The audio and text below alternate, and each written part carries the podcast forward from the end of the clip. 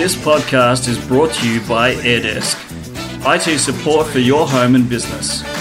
To give your business a help desk, visit airdesk.online or search AirDesk support. And welcome to the Tech Authority Podcast. I'm Andrew Brown, your host. Today I'm going to be talking to you on how you can control Windows updates via local group policy.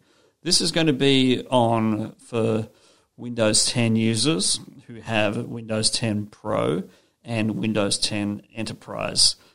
It's not available on the home version, unfortunately. It would be nice because they used to allow more control with Windows updates, but since Windows 10 has come along, it's been pushed out automatically, and it can be a real pain to manage, especially if they update automatically and your machine breaks and you can't roll it back. So in this episode, let's talk about the Microsoft Management Console and how you use it.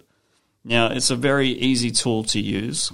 It allows you to plug in a whole bunch of different options, but in particular, we're going to be talking about group policy. Group policy is a product that comes available in Windows 10, mostly for the business side of things. So if you happen to have a network and you have a server and you use Active Directory, which basically allows more control over the user accounts and policies and things that you can enable inside of the domain. MMC, which is the Microsoft Management Console, is the product that you use to configure things on a server or on the local computer.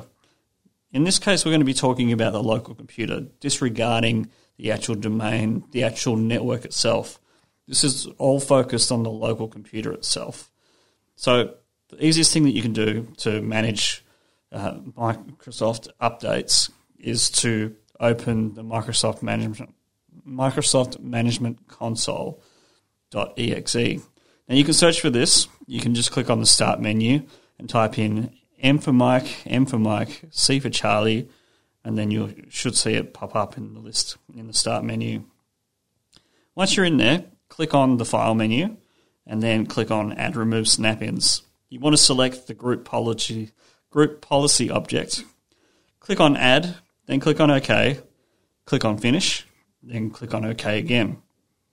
This is the policy window that you're going to see next. You'll see Expand Local Group Policy, then Expand Computer Configuration, Expand the Administrative Templates, and then Expand Windows Components. In there, you'll see a massive list of options that you can change on the computer.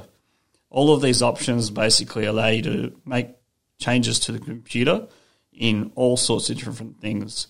Control panel, add products, all sorts of different things. But in this case, we're going to click on Windows Updates. You want to double-click on Configure Automatic Updates, and you want to select Option 5 from the top drop-down list. This will be Allow Local Admin to Choose Setting, which is great. So this means that your administrator account on your local computer will basically have control of what updates do next.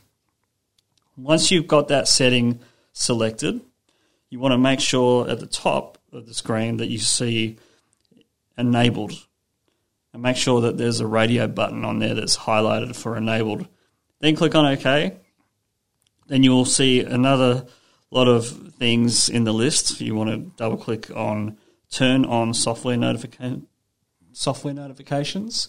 Once that's done, then click on OK. Click on the Start menu, click on Settings, click on Update and Security, and now you'll be able to have control over Microsoft Updates. This will only work on Windows 10 Pro and Enterprise versions of Windows 10, not on the home version, like I said before. Thanks very much for listening. We'll be back next week with another podcast episode. Bye for now. This podcast is brought to you by AirDesk, IT support for your home and business.